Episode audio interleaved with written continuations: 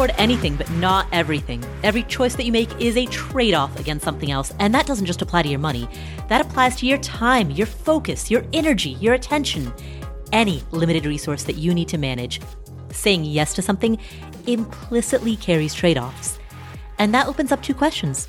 First, what matters most? And second, how do you make decisions that align with what you really want?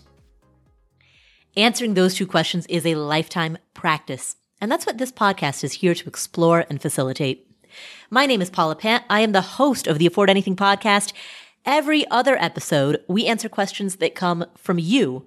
And today, former financial planner Joe Saul-Sehy joins me to answer these questions. What's up, Joe? Paula, I come here with big news. What's that? I just started writing my name again in cursive which I think has become my signature move. Oh. Come on. Come on. Who's with me? How are you, Paula? You're doing well tonight. Uh, I was. I'm so happy to be here. Oh, fantastic. We've got, as always, four fantastic questions. The questions that we receive tend to center around a specific theme. We never try for this. We don't select our questions in that way. But today, all of the questions that we're going to answer deal fundamentally with a trade off. A trade off, right? With the question of what do I want most and or what do I not want least? Yeah. So our first question comes from Sarah. Hi, Paula and Joe. I love listening to your podcast, and I can't wait to hear your advice. A bit about me I'm 29 years old, and I currently make $155,000 per year with a 25% target annual bonus. I have $150,000 in cash, $320,000 in taxable brokerage accounts, and $160,000 in retirement funds. I also own two properties, one of which I own or occupy. Both properties are cash flow positive, resulting in $15,000 per year in income and $210,000 of equity, and I do not plan to sell either of them. So here's the question My fiance and I both work fully remote, resulting in the question of if we can live anywhere in the US, where do we want to live? We finally settled on a place that we love, but while property taxes are low, housing prices are quite high, averaging $300 plus per square foot. Because my fiance and I both work from home and want to start a family, we are looking at fairly large houses in good school districts which are quite expensive. Couple this with today's mortgage rates, and you're looking at quite the monthly payment. My fiance makes $65,000 a year and does not have any significant assets, so he will likely pay roughly a quarter of the monthly housing costs, but I will be responsible for the rest. I feel that I'm in fairly good place financially, but I don't want to make a decision that will hurt my dreams of financial flexibility. What I mean by this is that I don't know what the future holds, so while I'm not explicitly pursuing FIRE, I value financial freedom. I've considered a few options. I could purchase a home for the long term, despite the high costs. I've also considered a house with a basement apartment that could generate some rental income for now, but found that this only modestly offset the cost. I could purchase a smaller home and then upgrade down the road. While this would be a primary residence as opposed to investment, I would use an investment lens and purchase a home that is a good price and would likely need some work. I could rent for now, this is probably a smart decision, but I really do like the control that comes with owning rather than renting. Or I could wait to move, or I could move elsewhere. Of these kind of four options, I probably lean towards purchasing a smaller home and upgrading down the road, but I have a couple of concerns. The most obvious of which is the significant costs associated with buying and selling homes as well as moving. While I can estimate these costs to some extent, I have no clue what housing prices will be in the future. This area has also experienced a great deal of appreciation historically. While I recognize that this does not mean that this trend will continue, if it does, I worry I could be priced out of the market when, when it comes to buying a larger home down the road. Which brings me back to the first option of just jumping all in on a long term home now. How would you balance the financial decisions against the lifestyle decisions here? Thank you so much. Sarah, thank you for your thoughtful and beautifully worded question. Before I get into the answer, two things that I love about your question. One is the concept of financial flexibility, which is a concept that we don't talk about enough. oftentimes in the fire community, and, and, for people who are new to this podcast, FIRE stands for Financial Independence Retire Early, which is an acronym that describes the notion of having enough money coming in through residual income, typically through investment income, that you could support yourself. The notion of fire, in at least in the way that it's traditionally described, can be binary. You have it or you don't. I disagree with that interpretation of it, but that's a different topic for a different day. What I like about what you've described, the notion of financial flexibility, is that what you're talking about is not some all or nothing zone, but rather the concept of having grace, having wiggle room. I found what's interesting, Paula, is the polarity of the two options. Hmm. The one that she clearly wants is the bigger house, which is the one that will give her the least flexibility. Hmm. So when you're talking about a lifestyle decision, that's the most comfortable one. And I agree with her that the more times that she exchanges properties, the more she's going to ring up additional expenses. Mm-hmm. But on the other side, if she truly, truly means what she says and she loves financial freedom, you know, you see people get into these houses that are way over their head and they're locked down. They can't do anything. Right. House poor. Yeah. She's got these polar, polar opposites pulling at her. A few things strike me right away. One is that, Sarah, you have a history, or rather a present, of owning rental property. You own, as you stated, two properties, one of which you own or occupy, the other of which is a rental. And the reason that I bring that up is that if you were to buy a smaller home, assuming that you bought a home that is passable as a rental property, it doesn't need to be great. It doesn't need to have some amazing cap rate. We're not looking for that. But if you buy something that is acceptable as a rental property, something that is not cash flow negative, then moving out of that property wouldn't necessarily mean that you have to sell it. It would have implications as to how much you would be able to borrow for your next property. And if you had a decent amount of equity tied up in it, it would also have implications as to how big of a down payment you could put on your next property. But with some of that financial flexibility that you might hang on to by virtue of having that smaller home, you might be able to use some cash cushioning to offset some of those shortcomings. So that's a very long way of saying you don't necessarily have to sell, although there are advantages to doing so, as well as, of course, transaction cost related disadvantages. Yeah. Yeah, that there are other options. You know, I want to I want to take exception with something that she said, mm. which was the question at the end, Paula. And how often do we do this where we question the question? All the which time. The, which the question is, her question was, how do I dovetail, and I'm not going to use the same words, but how do I dovetail these financial decisions or run these financial decisions up against these lifestyle decisions as if they're two different things, right? Hmm. It's interesting. I was speaking last week to a gentleman, Dr. Robert Waldinger, who has been exploring happiness and the nature of happiness at Harvard University for a long time. He's worked on one of the longest studies of happiness, uh, the longest running study of happiness that's ever happened. Hmm. And his point is, and I think the longer I do this, the more I agree with him, Paula, that good financial decisions are lifestyle decisions. That there isn't a difference between those two things because I think we underestimate how finite our lifetime is, and we will put off our happiness far too much mm. in exchange for this, you know, maybe a bigger cash thing now. So when we talk about how do I justify making a lifestyle decision versus a financial decision, I would think that you don't have to, that there should be a way to be happy and make a good financial decision at the same time. While I'll agree that those two concepts are not mutually exclusive, in the context of Sarah's question, it sounds to me, and Sarah, I hope I'm interpreting your question correctly, but it sounds to me as though she's asking, how do I balance the trade off between the home I really want and the budgetary reality of that home? No, exactly. I don't I don't dispute that at all. But given Dr. Waldinger's interpretation, which I like, I think there's a bigger question and a simpler question, which is which one is more important to you, flexibility, or the home? What truly would make you happier?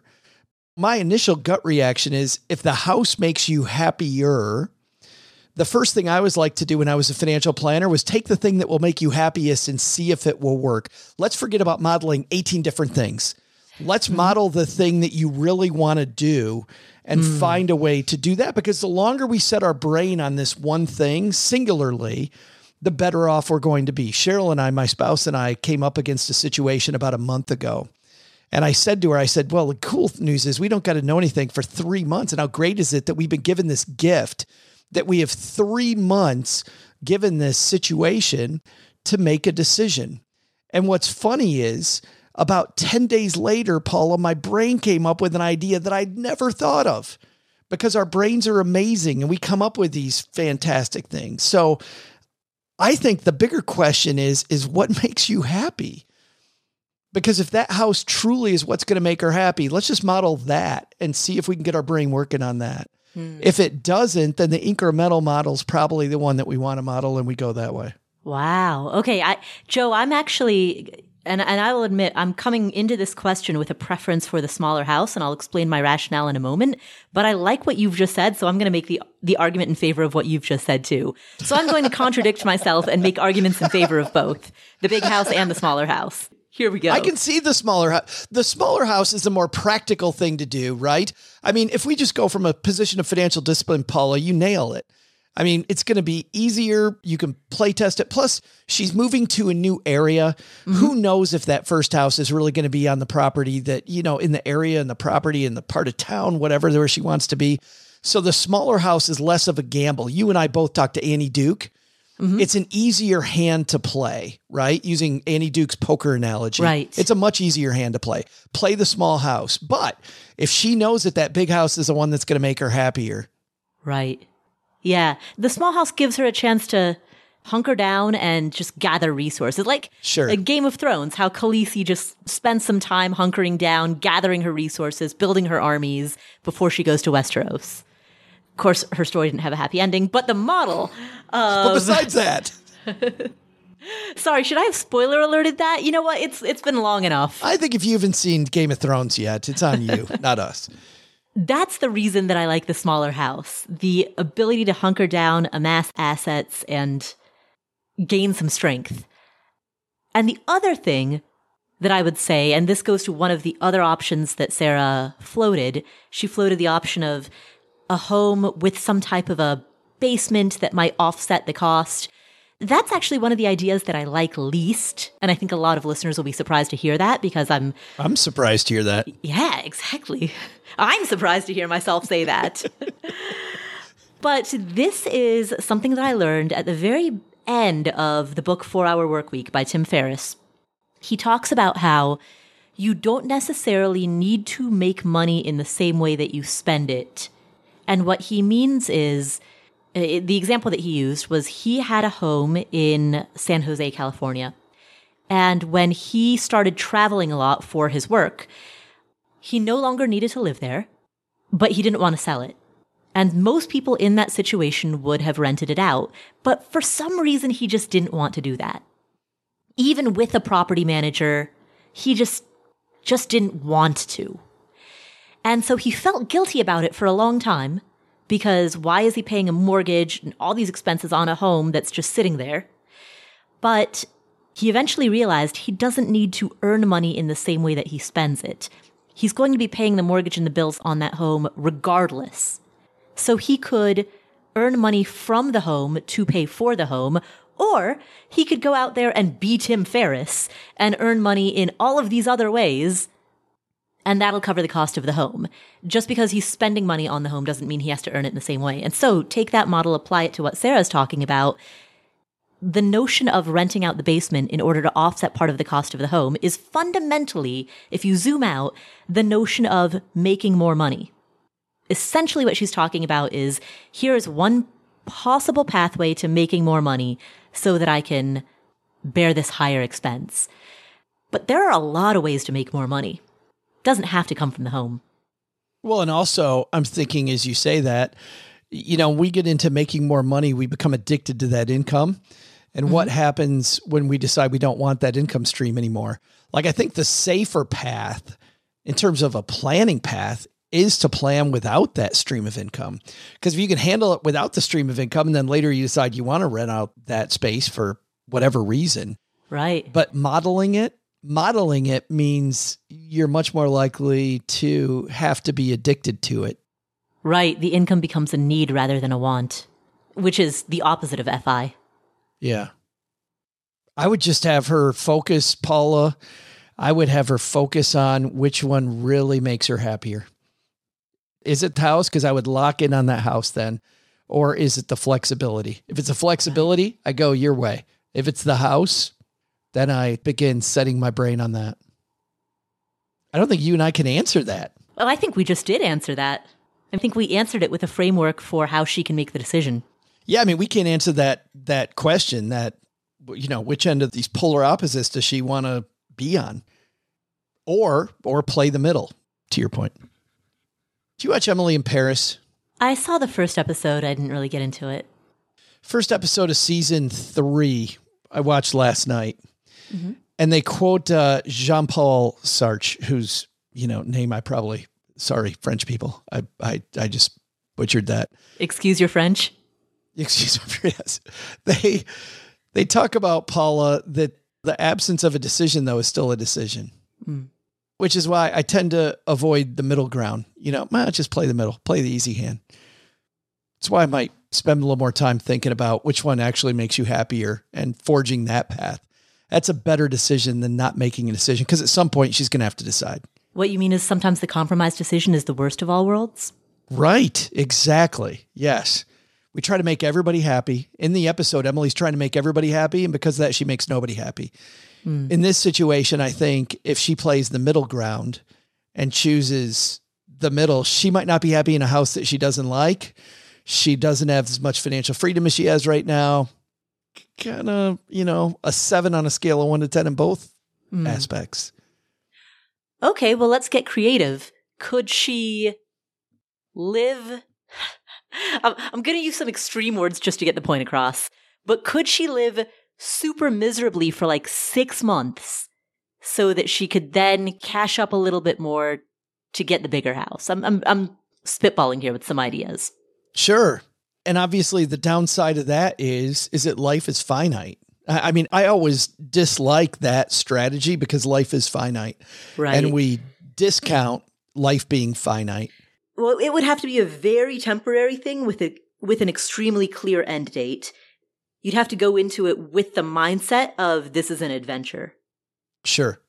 And you have to, I think, enjoy that six months of deprivation. You know, it's got to be kind of fun. Right. When we sold our house in Texarkana the first time, Cheryl and I lived in a three room apartment over my friend's dad's garage.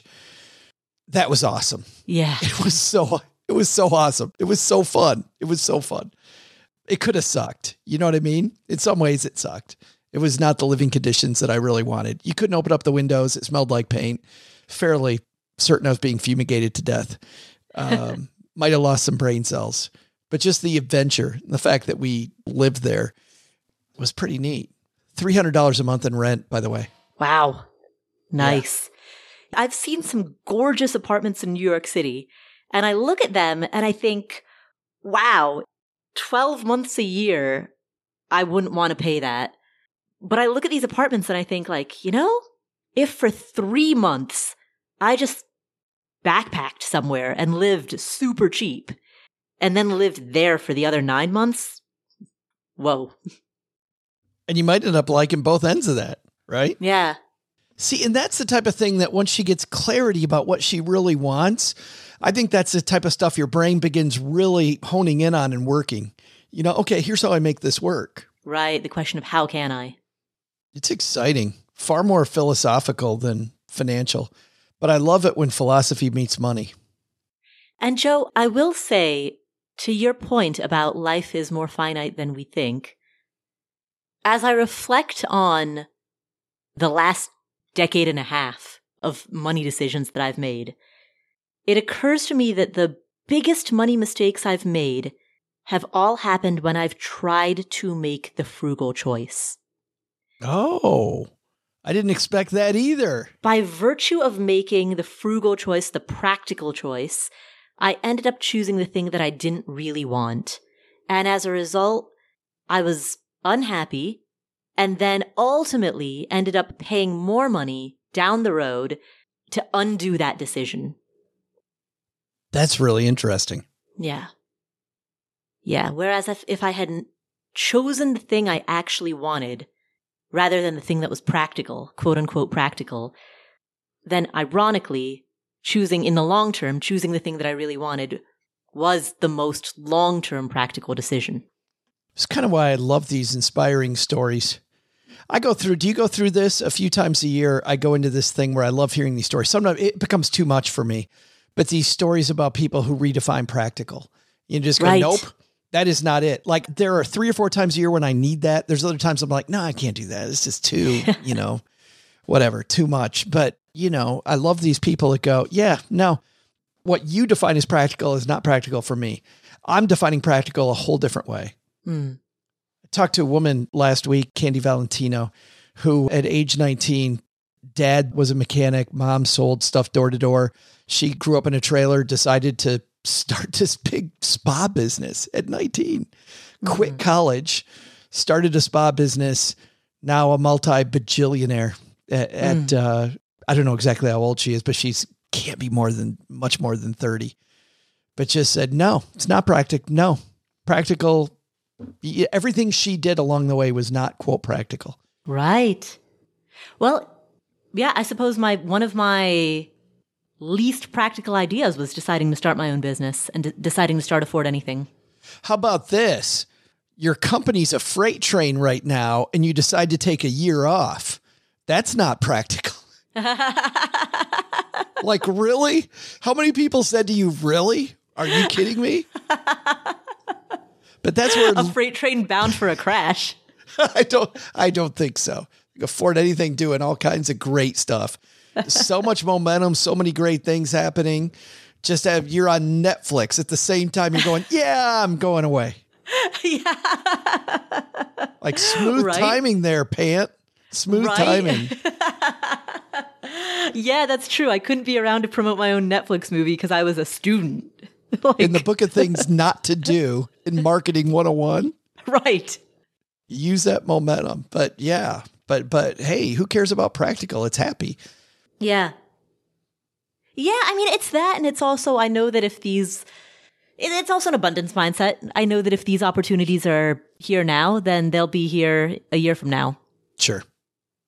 Which is why that big house, Paula, is either going to make her really miserable or it's going to be phenomenal. But it all depends on that mindset that you're talking about. Yeah. It won't be about the house, it'll be about what's more important.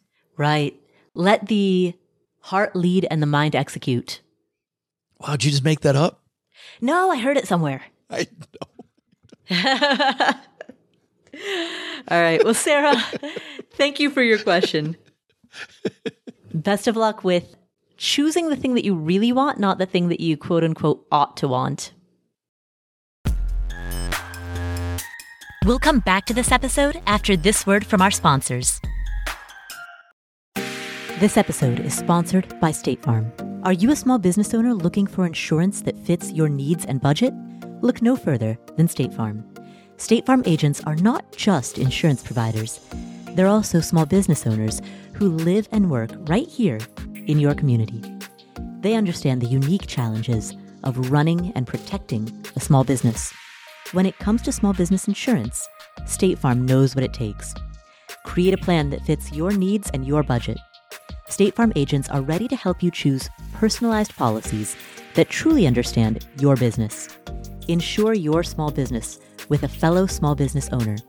Talk to a State Farm agent today and get started on personalized small business insurance that fits your needs. Like a good neighbor, State Farm is there. Talk to your local agent today. When it comes to financial advice, you've got to trust the source. It's why you listen to this podcast. When I'm looking to upgrade my wallet, I turn to NerdWallet. Their expert team of nerds dives into the details to help you find smarter financial products. Before NerdWallet, I didn't know how to optimize what was in my wallet, so I didn't know how to optimize how to use travel rewards to pay for vacations. But now I've got a new card with more miles, and I'm getting business class upgrades, I'm getting lounge access, I'm getting all kinds of perks that I didn't even know that I was missing out on. What could future you do with more travel rewards? A hotel upgrade, lounge access, wherever you go next. Make it happen with a smarter travel credit card. Don't wait to make smart financial decisions. Compare and find smarter credit cards, savings accounts, and more today at nerdwallet.com. Nerdwallet. Finance smarter.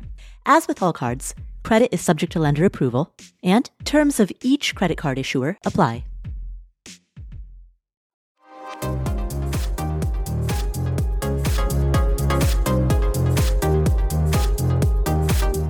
Our next question comes from Monroe.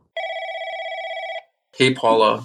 I've been listening to your podcast for quite some time. My question revolves around real estate and financial independence. What I'm looking for is to create a passive income flow from a group of properties. I originally had a property that I recently sold and netted approximately almost a half a million dollars. I bought seven doors currently all being managed, and I net about $4,000 a year. I also have $100,000 in a syndication deal that I'm supposed to get back soon in the next year. And I also have $65,000 in the market. And I also have a 403B plan with my school, with my university that I have about $30,000 that I still save with. My question is, should I start using the $4,000 that I'm getting from my rental income or should I go ahead and pay off the lowest mortgage first on my seven doors and then subsequently take that net profit and fold it back in and not touch that $4,000 that we've been tapping into to help with our expenses? I'm looking to create overall passive income, wealth, and the ability to stop working permanently.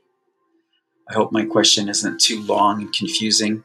I appreciate all your hard work and I really do enjoy your podcast. Thank you for all your help. Monroe, thank you for the question and congratulations on everything that you're building. Congratulations on selling the property, netting 500 grand, investing it in all kinds of different ways, buying seven rental units. That's incredible. Do you like that idea, Paula, of taking one property and diversifying it into seven different ones because I really do. Mm-hmm. Yeah. I think from a diversification standpoint, instead of having so much money tied up in one property. Right. Exactly. Now he's got seven doors.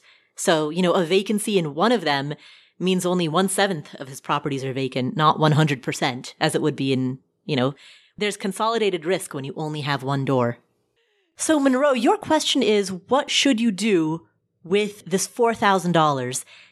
Honestly, the idea that I like the least is applying it to one of your mortgages. Oh. Yeah, right. Am I am I like surprising you with all of my answers today? Just wow. Well, and here's why. Monroe, when I look at your assets, you have a lot of money in real estate between the seven doors that you own as well as the syndication deal that you have. You don't have a lot in index funds or in the market. So I'd like to see that get shored up a little bit. You've got $30,000 in a 403B, which is fantastic. You've got $65,000 in the market. So you've got $95,000 in total, which is uh, wonderful.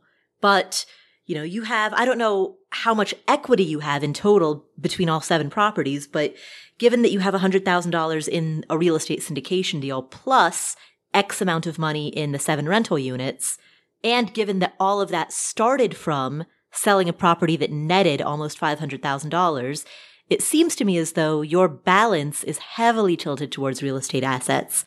So I'd rather you put that money in the market, either by virtue of living on it so that you can put more money into a 403b. In other words, increase your contributions to a 403b and offset that loss of income by virtue of using the $4,000 or directly put it in the market. I didn't even know that I do either one of those, Paula. I mean, the first thing that I wrote down was not much liquidity. So I agree with you. Oh, I, I didn't think down, of that. Paying down the mortgage definitely buys him security. So I like mm-hmm. the thought of doing it, but I'm also with you. I think it's a great idea. It's not a great idea for Monroe, mm. which is why I I really love the fact that this personal finance thing is so personal because for him, I don't even know if he has an emergency fund. Yeah, I was operating on the assumption that he had an unstated emergency. I just kind of assumed it. My brain went directly to his investments. And maybe he does. Right. With $65,000 in the market, I get worried if that's his only money in the market. You know, let's say that he had that money a year and a half ago. And then we do the Dr. Phil now, like, how's that working out for you now? Right. I mean, it, it's horrible. He's looking at his statement and he's lost tons of money on that money. He might have had $80,000 before, and now he's at 65,000 or even more than that if he's the average investor. So, an emergency fund is what I want to hear about. If he's got one, if you're right, Paula, and he's got one, then yes, I'm on board with what you said. If he's not, I think he needs more liquidity. He's way heavy into real estate. Mm-hmm. Yeah. Yeah. Again, I was operating on the assumption that he has that cash cushion and that he was sharing just his investment numbers. But yeah, I agree. Monroe, if you don't have an emergency fund, if you don't have a cash cushion, that is definitely the first priority. And let me say, for the sake of everyone listening, I know a lot of people right now are wary of keeping money in cash, as you should be. Inflation, Steve, bleep this out, but I'm going to say it. Inflation's a so I absolutely understand why people, and Monroe, I'm not talking about you specifically, why anyone listening to this show might be reticent to put money in a savings account right now where it's going to lose purchasing power. But think of it as a fee that you pay for the sake of being able to sleep at night. It's the fee you pay for that added security. And let's talk about how much money that actually is. Let's say that your emergency fund is $40,000. Let's say that over the next 12 months, we have 7% inflation and that your savings account pays, Joe, do you know what the average savings account pays right now? Or what a decent one does? Many of the top ones right now, high yield savings accounts, let's be clear, between three and a half and 4%. So let's say three and a half percent. Okay, all right. Let's say inflation is 7% and your money is in a high yield savings account that's paying out 3.5%, right? So the money that you're losing in purchasing power over the next year with that set of assumptions is 3.5%. So if you've got a, an emergency fund of $40,000, then over the span of a year, you lose $1,400, which is, to be clear, that is a significant amount of money. But it's essentially a fee of $116 a month that you pay in order to know that you have a runway. Paul, I completely agree. I think that when it comes to emergency funds, people look for the return on investment in that yield, in that, you know, we talked about three and a half percent, whether it's three, four, one, whatever it is. We think that that is not the yield on your emergency fund. Like to your point, it's you can be more aggressive with your investments and not worry about it. Mm-hmm. You can lose your job for a few months and not have to buy short term disability coverage. So you save that premium. You may be able to, if you choose to, raise the deductible on your homeowner's policies on your car insurance. You might be able to do that. You can rely on fewer people for insurances because of the fact that you are to some degree self insuring. You can be more aggressive. And I know I already said this a little bit, but in just his stock portion of his portfolio, can be more aggressive because I see people that don't have emergency funds are like, well, it's a waste of money, who will leave some money in a kind of halfway house just in case things get weird, you know? We also don't have to worry about credit. We don't have to think about credit because I know people will say, well, I, you know, I have all this credit. Well, remember 2007, Paul, that credit goes away in a hurry. All of a sudden the bank goes, yeah, you have half mm. that credit or you have none of that credit. Like we're taking it away. Mm. So this absence of fear and this ability to invest more aggressively, I think is the true ROI. And the premiums you don't pay, the premiums you avoid is the return on investment mm. on that money. That's a pretty big return on investment. Right, right. So even if you do have $40,000 in savings and you lose 1400 a year, 116 per month in purchasing power, you know, that, that same 116 per month over the long term, you might, I mean, you can never guarantee returns, but you might make back by being more heavily invested in equities or by. He might save that in deductibles.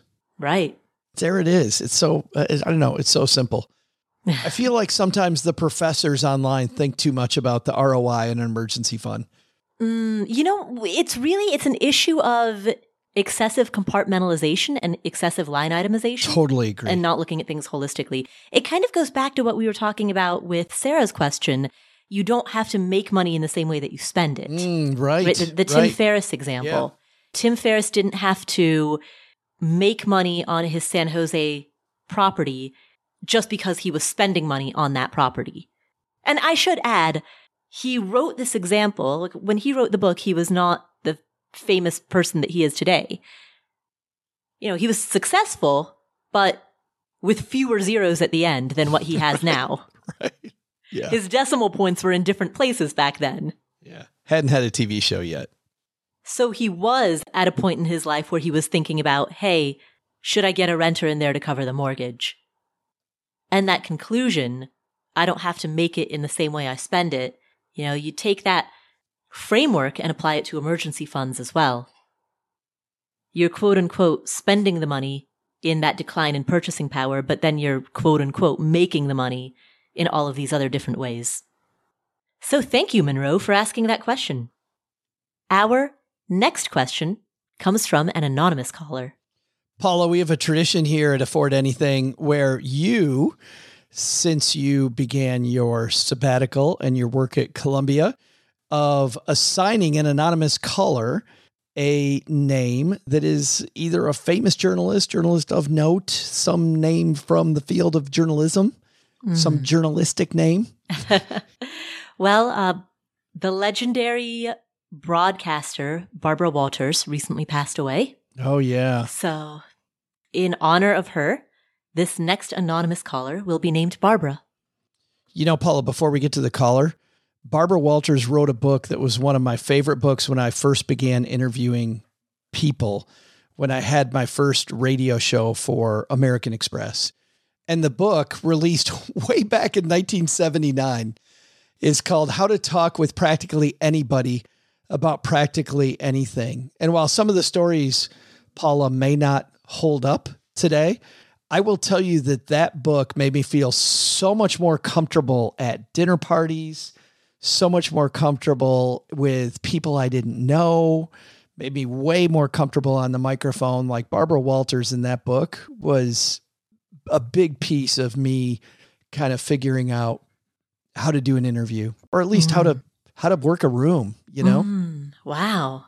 We will link to that book in the show notes. You can subscribe to the show notes for free at affordanything.com slash show notes. Oh, and you'll see even from uh, Barbara's Barbara's hairstyle and and the font they use, which is like a 70s show font.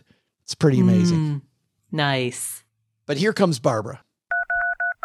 Hi, Paula and Joe. This is Anonymous calling with a question about entrepreneurship and FI. My husband co owns a business, and we've been going back and forth on whether or how to include the possible lump sum payout from a sale in our financial planning. He has the option to sell to a partner once they reach a predetermined volume, which we expect will be in about three years. The multiple has already been agreed to, and the after tax payout, with over a decade of blood, sweat, and tears, I'll add, will greatly exceed our general fine number and will mean that we'll be able to not only take a well deserved break, but also help our family out, which is a priority for both of us. We prefer to be conservative in our plans, which is why we haven't included it in our numbers, but we're also having a hard time enjoying the present since we know we have close to a decade to go if the sale doesn't go through. We bring in around 250k per year combined, spend around 70, and aggressively invest and save the rest.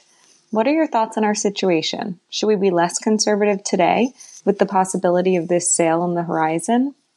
Should we stay the course? Or maybe there's an alternative perspective you can offer. Thanks so much. Barbara, thank you so much for your question. I have a question back to you.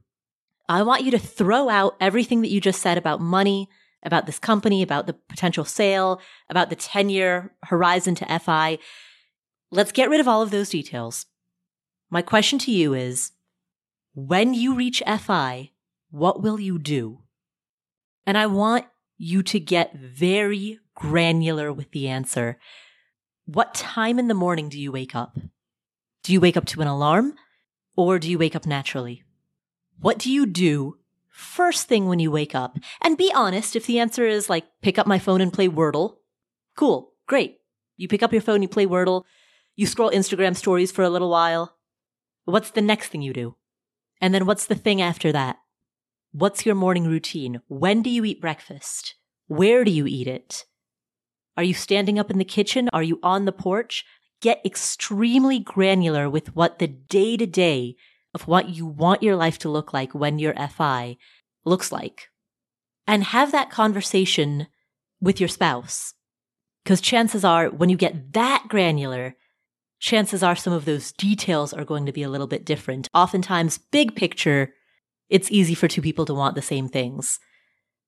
But at the granular level, one person wants to wake up at 6 a.m. and the other wants to sleep in until 9. So make that a joint conversation. The reason that I ask that is because you're sacrificing a lot right now to be able to reach the goal of FI.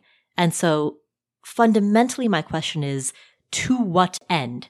FI is not a goal. FI is a tool. So what are you going to use that tool for? And once you've identified that, then my follow up question is, are there ways to bring that into the present? My question is on something altogether different, another aspect of her question, Paula. Hmm. My question I'm, I'm glad I'm glad the two of us answer these. Well, my question back to her is why at this point wouldn't we use the business? And, and I'm very curious because if the paperwork's been signed, which to me was the big thing I was waiting for, right? I had this whole diatribe lined up about uh, getting a good valuation for the business and making sure that the business is built to sell. Mm. But she's already done that. That stuff is already done. So if all the conditions of the business being sold have been met, what could go wrong?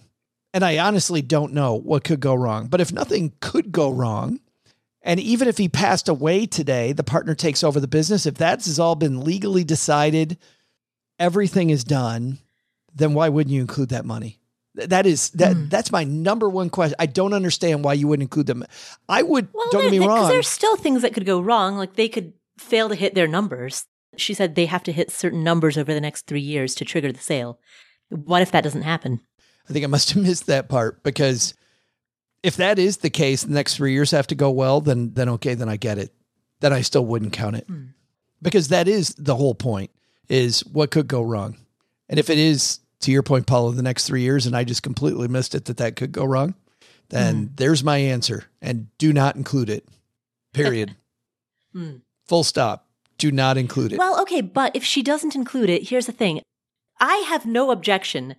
In fact, I have applause for a couple who makes 250,000 but lives on 70,000 if if that couple is super happy doing so. But what she clearly expressed in her question is that they are not. That this is uh, is miserable too strong of a word? I mean, that this is not the life they want to be living. And they are faced with living like this if the sale doesn't go through for 10 years, and if it does go through for the next three years. I guess that's where I'm going with what could go wrong. Because is there a way then to sign up to get some paperwork, to get some clarity where he sells it for a lower number if they don't meet the number? You know what I mean? Like, is there a mm-hmm. way to get that tied up? Because I don't want to include it until it's tied up until we know that this is truly going to happen. If there's a way to go to the partner and say, hey, let's say that we get 60% of the goal, we get 80% of the goal. Here are the alternate numbers. But here's the deal three years from now, I'm out. I'm out. I want A, B, and C. Hmm. I'm wondering if there might be some renegotiation there then. Right. So that the sale isn't so all or nothing. I just don't think you can include it. Like I get what you're saying about happiness. I'll just go back to my diatribe to the Sarah's question at the beginning. I'm all about being happy, but I still can't include that number if things can go wrong. And a non public small business is mm-hmm. the epitome of things can Things go going wrong. wrong. Yeah. Joe, I'm in agreement with you that I would not include that number. Because things can go wrong, my inclination is to take the I'll believe it when I see it, I'll believe it when the cash is in the bank approach. But I also don't support anyone, regardless, forget about the potential sale of the business. Even if that wasn't the case, if she called and said, we make 250, we live on 70, there's no inherent problem in those numbers. The problem is we're unhappy, but we're 10 years to FI, right? Imagine there was no sale, but she called and said that and said, here's the situation. What do we do? I'd say stop doing it. And your only way to do that, in my thought process, given the facts she gave us, is to keep the high end, but also tie up all these other loose ends about how he might not get out, how there might not be equity. Yeah, maybe. Because if we know that we can rely on 65% of that number, Paula, Mm. we then can infuse a bunch of other cash. The thing that I think, if they're miserable now, the thing I know they can't do, and this needs to be stated, the thing they can't do is talk about saving more money to do it quicker. Because Mm. they're miserable now, that's going to make them even more miserable. Exactly. And saving money can be a joyous thing, but if they already feel pinched, it's going to make it worse. I mean, there Yeah. are some things you could do on the expense side of the equation. She didn't give us any of her expenses. You know, you can look at food, Yeah, I don't think they have a spending problem. Uh, home. and, Well, I don't think they do either. But if they need Yeah. to save more, what other path is there besides getting rid of any loopholes where we don't know what the cash is in terms of that business? I don't think they need to save more. I think whatever it is that they want in FI, they need to bring that into their life now. You know, and I don't know what it is that they want. It is it. I'll just throw out some hypotheticals. Maybe she doesn't like the specific job that she's in. Sometimes people think that they, Barbara, I'm not talking about you right now. I just, I'm spitballing some general things that I've heard from members in the community. Sometimes there are cases where people think that they want to retire early when in fact they simply dislike their boss or they dislike their commute or they dislike the office politics and the dress code. Those things are changeable. Or maybe they dislike their entire career. Maybe they want to go back to school and become something completely different. In which case, that doesn't require FI. People retrain mid career all the time. Or maybe, maybe the goal for FI isn't job related. Maybe the goal for FI is to have more time to actively pursue scuba diving or tennis or ice hockey. I don't know, whatever it is that they want to do. Maybe that's how she answered that question. When, uh, when I said, you wake up, what's the very first thing you do? Go play ice hockey. Yeah, maybe that's her answer. And if that's the case, all right, let's build that in now. That tells me you got to move out of Arizona. so, whatever it is that they're looking for in FI, if it's a career change, a lot of people are drawn to FI because they want a well funded career change. If that's the compelling reason, you don't need FI to do that. And if it's a hobby or an interest or even travel, in this era of remote work, all of those things are within reach without needing FI. So, what is it that they're after and how do they bring that in now? So, Barbara, I hope that was helpful. And I'm curious to hear what your answers are. Call back, leave a voicemail, share with us any thoughts, any follow ups that you have related to these questions. I would love to hear it. I think this community would love to hear it. So, thank you, Barbara. We'll return to the show in just a moment. Real quick, name some super easy choices that you make. For example, when you book a flight, easy choice, avoid the middle seat, get the window or the aisle, right? Maybe at work or at home, there are certain things that you just always outsource, like tech support or a weekly house cleaning. Easy choices. What about selling with Shopify?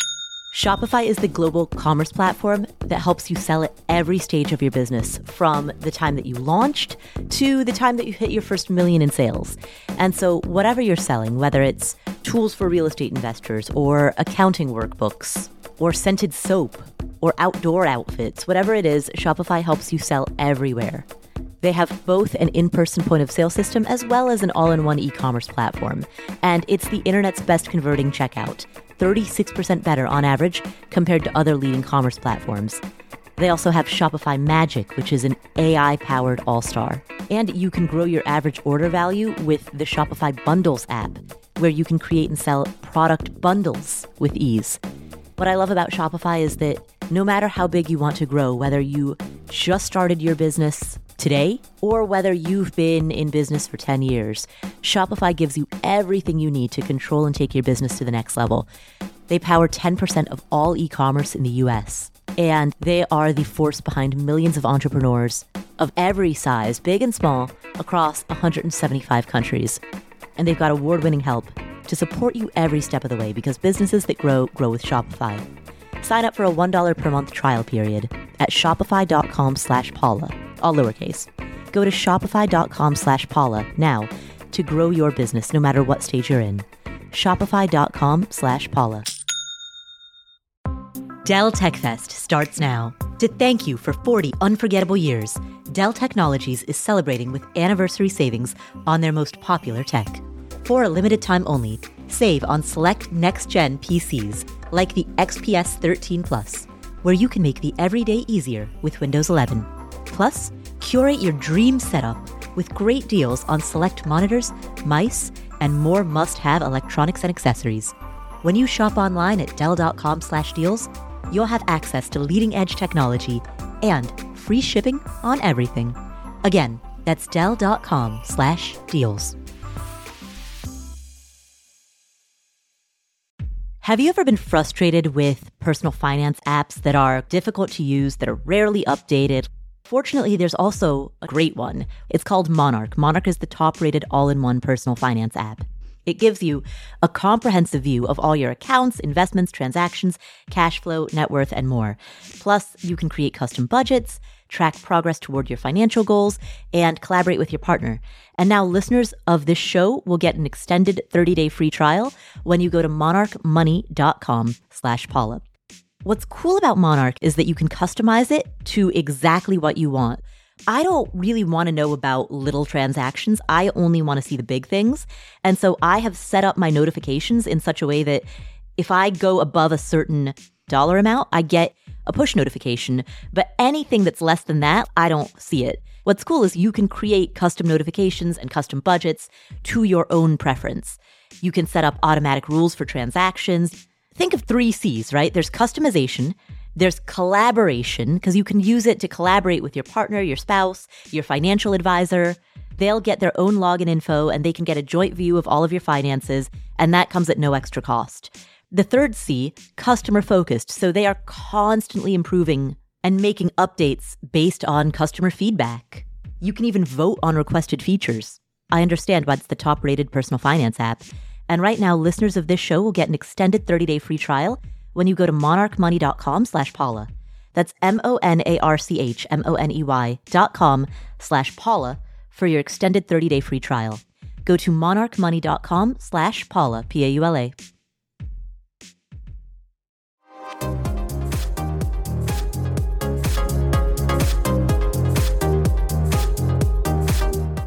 Our final question today also comes from an anonymous caller. Hey, Paul and Joe. Thanks for all the great information you guys put out there. I've learned so much already. My name's Anonymous, so I look forward to an awesomely lame name from Joe. My question is about doing a, a luxury house hack in a high cost of living area, basically the prices of LA. Some background.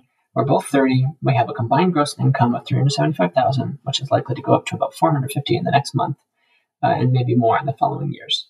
There is a, an imbalance. I make 95 and my wife makes 280 as far as if one of us lost our jobs. We have no debt, 350,000 in net worth, most of that in retirement accounts, and we save about 60% of our income. We are very fortunate to have excellent salaries that actually permit us to live comfortably in this high cost of living area. which means buying a house here is actually feasible, although the price tag is still eye watering. I'll comment that one of the reasons I'm interested in owning a home is to do small scale farming or homesteading. So lots of garden beds, a small orchard, recycled water, native bird habitat, all that kind of stuff. So I'm thinking on the 10 year timeline for the land. And, and our goal is more tuned to actually buying a land and buying a house than the typical person, perhaps, who just wants a house to live in, in which case renting might actually make more sense. We're not interested in a McMansion, but all of the properties that, that are in good locations that we might want, or most of them, have a little a McMansion on it. So we're keen on the idea of buying land, putting up two tiny houses on it to live in the meantime, while we build a larger, awesomer house over a year and a half, two years. Eventually, we want to use the two tiny houses as an ADU and rent them out together as one unit or separately as two units as part of our house hack, and maybe even rent out a bedroom in our house, the larger building, on Airbnb for weekend stays. If the land is 800,000 and we assume another 800,000 to build a roughly 1500 square foot house, we're looking at 1.6 million, which is really difficult to grapple with. So my questions are these. With very high incomes, we are still in sticker shock at the absolute dollar amount of our potential housing. How do you recommend thinking about that from the psychological perspective? With respect to the dollars, on my other question, various calculators I've seen suggest we could buy a house for around 1.9 million, or up to 2 based on our salaries. Of course, you want to keep in mind property taxes, insurance, all that. What's your take? Is this a fool's errand to be buying a, a very expensive piece of land, building a house on it? Is it appropriate for our circumstances? Any thoughts that you guys have to share would be much appreciated.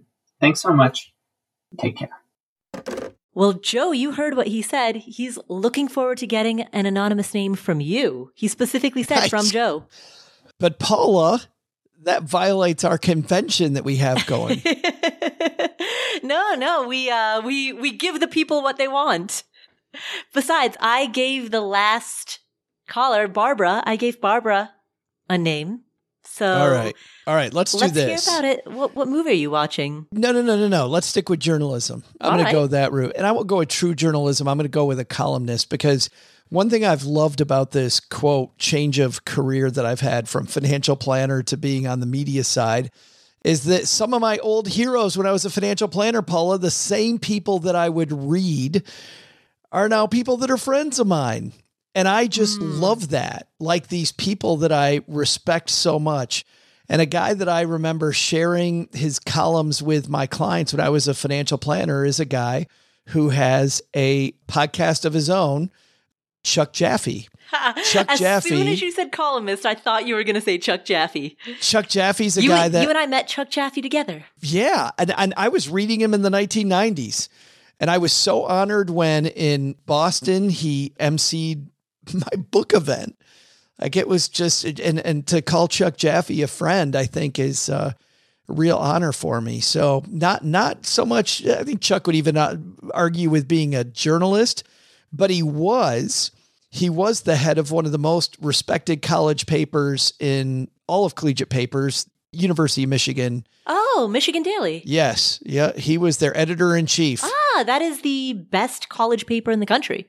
and he was the guy running it. So Chuck has a nice long history. He knows everybody in finance. So we're going to call him Chuck. Nice. Well, all right. So what we've we've established his name, Chuck. Yes. By the way, Chuck Jaffe was a guest on the Afford Anything podcast. If anyone wants to hear that, he was a guest on episode 393 at affordanything.com slash episode 393. We'll also drop a link to that in the show notes. I totally encourage you to subscribe to the show notes. It's free. You get a synopsis of every episode. You get timestamps. You get cool links. You get all the fun stuff. So, oh, and I'm seeing here Chuck Jaffe not only writes a nationally syndicated financial column, he also regularly writes for the Wall Street Journal. So, yeah, I- think we can call him a journalist. Michigan Daily and the Wall Street Journal. Yeah. Yeah. He's been a columnist, though, much more than a straight journalist. He's been a columnist for a long time, writing his opinion, which is a very well respected opinion. And his, uh, at least I respect his opinion a lot. I I know I'm not the only one. Uh, Chuck's podcast, which is five days a week and follows much more the daily heartbeat of what's going on on Wall Street, is uh, the MoneyLife with Chuck Jaffe. So now, now that we've concluded our Chuck Jaffe worship session, I know, right? on to this caller's question. Chuck's gonna have fun with that. Let's talk to this Chuck now, though. Yes. Can I ask you a question, Paula? Yeah. Do you like this plan? Yes. Yes, I do. Here's the thing. That number, 800,000 to build a 1500 square foot dwelling, that doesn't make any sense to me because that $800,000 is not the cost of the underlying land. That's purely construction cost. 800,000 for a 1500 square foot dwelling comes to construction costs $533 per square foot. I do not understand how construction costs can add up to $533 per square foot. You think he's Even if you had the it? highest level finishes. Absolutely. I mean, certainly there are going to be variations in permitting, in labor. Perhaps I'm just going to run with the assumption that the land that he's buying doesn't have any utilities running out to it. Like you're going to have to do all of that from scratch. Even still, 533 per square foot is such an enormous construction cost when when you're not including the underlying land that I don't understand where that number is coming from. I, I, and I wonder if he went to a general contractor or if he went to architects, if he went to any planners and had blueprints drawn up and got a price quote on this. The only thing that I can come up with did that figure come from the cost of the 1500 square foot dwelling, the construction costs, plus also construction costs on the two ADUs, which are not included in that 1500 square foot dwelling. If that's the case, then that's not $800,000 for one dwelling. It's $800,000 for three dwellings. In which case, I don't have any sticker shock over $800,000 for three dwellings. And so that would be my answer. If we're talking about a total of 1.6 million all in to have a total of three separate dwellings, that's actually a pretty good deal, especially in that location. And to the psychological point of it, he asked about how to overcome sticker shock. I mean, psychologically, I would just keep reminding myself that this is not the cost of one home, it's the cost of three homes. And I also think planning and modeling gets rid of sticker shock. Mm. Also, w- once you come up with a w- with a strategy, it's just more zeros, you know. But if you've got a strategy to meet those zeros, you talked about Tim Ferriss. Right. Tim Ferriss thinking about buying some stuff today that he wouldn't have thought about back then. It's just more zeros. Same planning, different number of zeros. I guess that's true with- really with all of us. All of us Yeah. buy things today that we never would have imagined buying when we were 12, spending our babysitting money. We've all had to get used to more zeros. Uh, yeah, the only I guess the only comment I have, he was talking about online calculators that talk about how much mortgage he can afford. I would caution him strongly against those. Yep. Yeah. Banks I agree. exist to get you into trouble. I feel like sometimes with these mortgage calculators, I never get it. Like, why would a bank loan you that much money? There's only one reason.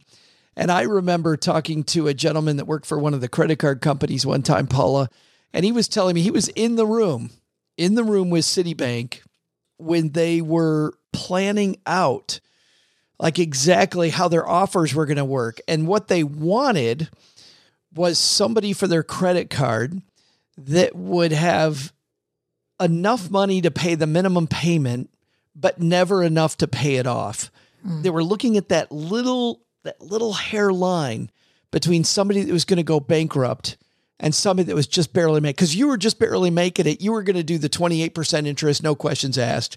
Hmm. You were going to go ahead and make the minimum payment. You were going to always owe Citibank a bunch of money and they were going to cash in on you. He said, they're not solving to be your buddy. They're solving to make themselves a big profit. Hmm. So I wouldn't use the bank number on what you can afford. I would put together your own strategy of how much you think you can afford when it comes to that mortgage. Yeah, you know, one of my pet peeves is that if you Google the question, how much home can I afford? The search results that you'll get are articles about how much home you will qualify for. How much do I qualify for is very different than how much can I afford. Whole different question. Yeah. Right? Wow. They conflate the questions. The the questions are asked interchangeably when in fact they're completely separate concepts. So I agree. Lending criteria is not made for the purpose of your financial wellness. Lending criteria is made such that the lender can identify risk and then create a set of criteria that optimizes the risk level to the lender. Which is why how much do I qualify for is a question that relates to truly the lender's financial wellness, not to your own. I gave that answer once in an interview. It was an interview that I did for CNBC. And the interviewer asked me, what percentage of someone's income should they spend on housing? And I was like, it's not one size fits all for a number of reasons, internal and external, right? Internally, you yourself are going to have a variety of priorities. And those, some of those priorities will be necessities. Maybe, maybe you're an immigrant and you're sending money back to your home country. That's a priority and that's going to influence how much money you want to spend on housing. Maybe you're an aspiring ice hockey playing scuba diver and that's going to influence your housing choices. So sometimes the internal drives come from a combination of obligations and or desires. Those are both sources of that, the reason that every person's internal money script is different. On top of that, externally, to a question like what percentage of my income can I spend on housing? Well, you know what? If you're making $30,000 a year, 20% of your income or 30% of your income is a very different experience than if you're making $700,000 a year. That's because of the percentage of your income that ultimately ends up being discretionary. You know, it's because of the declining marginal utility of money as you make bigger amounts. And that is a factor that is not included in a one size fits all question of what percentage of my income should I spend on housing. There's a bigger issue here, Paula, that I have, which is that just generally using rules of thumb, because, mm. you know, the percentage number is a rule of thumb that we use. Rules of thumb, I think, suck all the fun out of the planning which I think your plan is going to be stickier and it's going to be more useful if you use actual numbers that fit your situation. You know, I've had people that are big rules of thumb advocates come back at me and say, well, you know, rules of thumb are great places to start. And I think they're not. They're not because it makes it seem so prescriptive and boring when you know if he actually spends time thinking about how he's going to get this property listen how excited he sounded when he was talking about this property mm. and the things that he was going to do with it. Like if you put real numbers to that versus just some rules of thumb i don't think it's mm. going to scare him off. I think it's going to make him even more interested going okay i think i can do this because of this this and this. It's not a it's not just this generic pie in the sky thing. So I don't know. I always think people are smart enough to use the real numbers. The planning is actually easier than we think. And number three is that it just makes the plan stickier because it's your stuff. It's actually your life that you're talking about instead of some rule. Hmm. You're laughing at me. I'm I'm laughing because I've counted at least six times that you use the phrase rules of thumb. And uh, I know someone is going to reach out to me on Twitter about this because it happens every time we use that phrase on this show. There's a Joe, I'll just let you Google it. There's some history to that phrase. You got to be kidding me. I'm not going to cut it from the show. I'm just going to say Google it and send your tweets to Joe. All right, we hit pause and I looked it up, the stuff that I didn't know, and I stand by it, Paula. Mm. Do not use rules of thumb. Number one, the etymology of that phrase is absolutely horrible. I thought it's etymology. Etymology. Entomology, entomology is insects. Yes. The insects in that phrase are horrible. and the etymology of that phrase is horrible too. The whole thing is horrible. So don't do it. It makes me double down on this. Do not use rules of thumb. Do not. It's horrible. It's rotten. It's it's in fact from now on when people tell me that it's helpful, I'm going to point them to do a Bing search. Oh, on a Bing search? thing. Why don't you just point them to Ask Jeeves? Easy. Bing, by the way, have you seen that Bing is integrating Chat GDP into their search functionality? oh, Chat GPT. Yeah. yes. Oh, that's cool. and Google's freaking out because Mm. my favorite search engine is clearly winning. Clearly Oh, winning uh, with like 2% of the audience.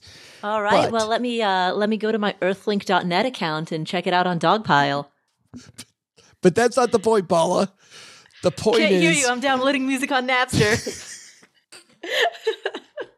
I'm checking my MySpace account. you are so getting out of my top eight. I'm returning all these AOL discs. That's way back now. Yeah. I'm so happy I looked that up because it gives me even more reason to tell people that it's dumb. Don't do it. Hmm. Don't do it. I'm happy I looked that up. That's great. Thank you.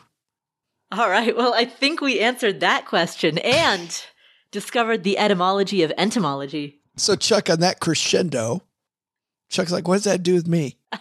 Time to get out the pen and paper, though, Paula, or the spreadsheet, whatever. Time to run some real numbers and to get some better building quotes. Yeah, I, I have to assume the 800,000 figure is for all three. That's the only way it makes sense. But those two tiny houses are what, like 12 bucks each? You know, they're they can be surprisingly expensive. I looked into a few. Yeah, they cost more than you think they would, which makes sense because there's a certain base cost to building something. And after you begin the build, additional square footage has additional marginal cost, but some of the biggest expenses are associated with just creating a structure inherently. That, you know, that doesn't go away. But Chuck, you're getting three houses on one piece of land. So I love this dream. Can't wait to see it. Yeah. Maybe Chuck Jaffe will interview you about it. Ooh, Full circle. heaven. Heaven. All right, Joe, I think we've done it. I think we, we got a little slapstick in that last question, but I think we've done it. maybe, maybe slightly. Joe, where can people find you if they want to hear more slapstick comedy? Yeah, if they want to hear more about insects, inadvertent insects that appear in my phraseology, Phraseology. Um, you head to the head to the Stacky Benjamin show every Monday, Wednesday, and Friday. We've had some great guests on lately. I mentioned um, I mentioned a couple of them during the show. Uh, Dr. Robert Waldinger and Happiness made an appearance today, but also I just interviewed Dr. Uh, Myra Strober from uh, Stanford. You know how we always talk about the difference between love and money? People that go, I really want to do this, but this pays a lot better. So I think I'm going to chase the money instead of love. So which one do we do? Do we chase love? Do we chase money? And she thinks there's a way. There's a way to do both. So that was a really fun discussion. You're talking about love of career, right? Passion? Well, and sometimes it's love of people, right? I have this person who I love and they need to move to, in this particular case, I'm thinking about, she told a story about a potential spouse wanted to move to Atlanta for their career and she needs to move to San Francisco. What the hell do we do there? I'm in love with this person and we both want to chase our careers and the money behind our careers. Like, what do we do? And she is a roadmap that solves a lot of those, a lot of those questions. Hmm. It's good stuff. So anyway, Monday, Wednesday, Friday, Stacking Benjamin show. Meet me over there. That's excellent. You can find it on Bing.